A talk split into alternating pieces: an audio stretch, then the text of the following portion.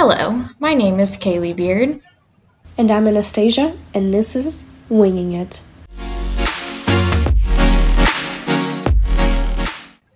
When you think about the T Rex and other dinosaurs like it, what are the first things that come to your mind? The first things that come to my mind are that they were big and scaly.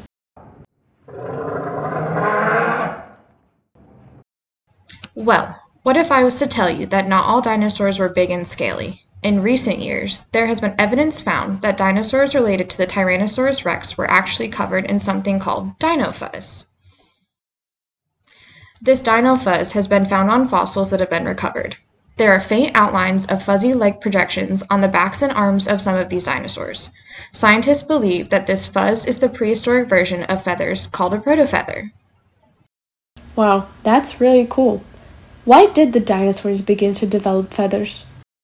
Before we can get into why dinosaurs evolved feathers, we must first look at the structure of the first protofeathers. The first type of protofeather that was found was a singular hollowed tube.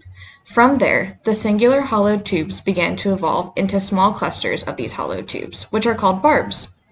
These barbs began to fuse together at their base, forming the rachis, while the tips began to develop the side branches, which are called barbules.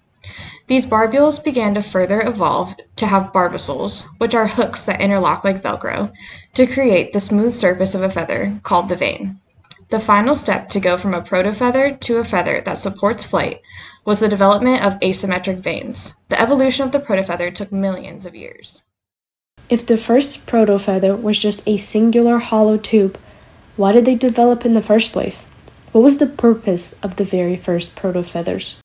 It was initially thought by many scientists that dinosaurs began to develop protofeathers for things like thermoregulation, signaling, and sexual display. While the sexual display aspect makes sense, as the outward features are what attract mates, the thermoregulation and signaling features of the protofeathers were not practical due to their shape. Persons and Currie proposed in their article a continued role for signaling functions in the early evolution of feathers, that the shape of the first protofeathers is similar to the shape of bristles on modern day birds. Bristles are used for sensory input in modern day birds.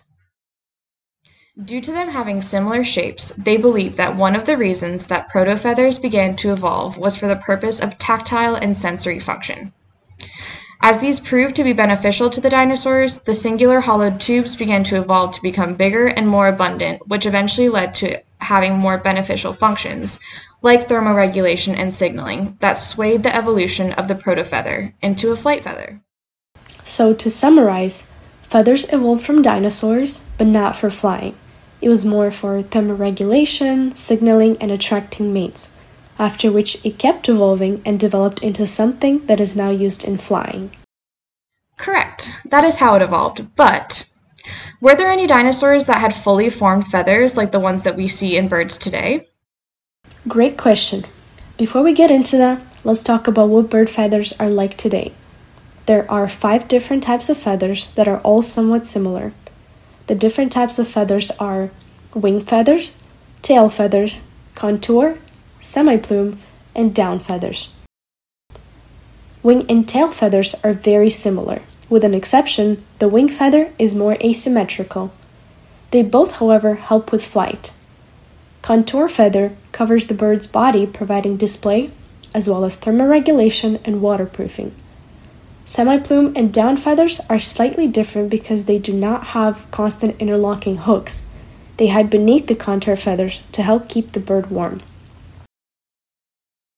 So, to answer your question, yes, there were dinosaurs that had a pretty close resemblance of feathers we see today.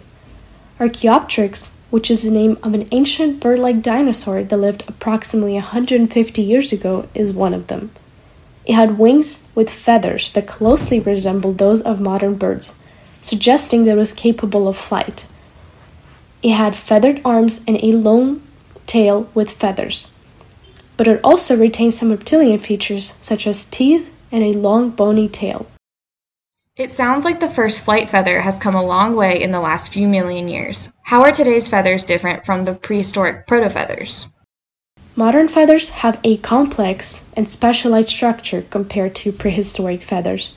When we take a look at proto feathers compared to a wing feather from today's bird, we will see that there is a lot more to it than just hollow tubes with branches. We will see a more complex design, like we discussed before. Modern feathers now also play a big role in flight. In flying birds, they don't just provide insulation. Also, modern feathers bring more color diversity compared to prehistoric feathers. To summarize what Anastasia said, the first flight feather evolved into many different complex forms, each with a different function or purpose that now benefit modern day birds. Feathers today serve many more purposes than the first protofeathers, like flight, thermoregulation, sexual display, and signaling. Thank you for listening. I'm Anastasia. And I'm Kaylee, and this was Winging It.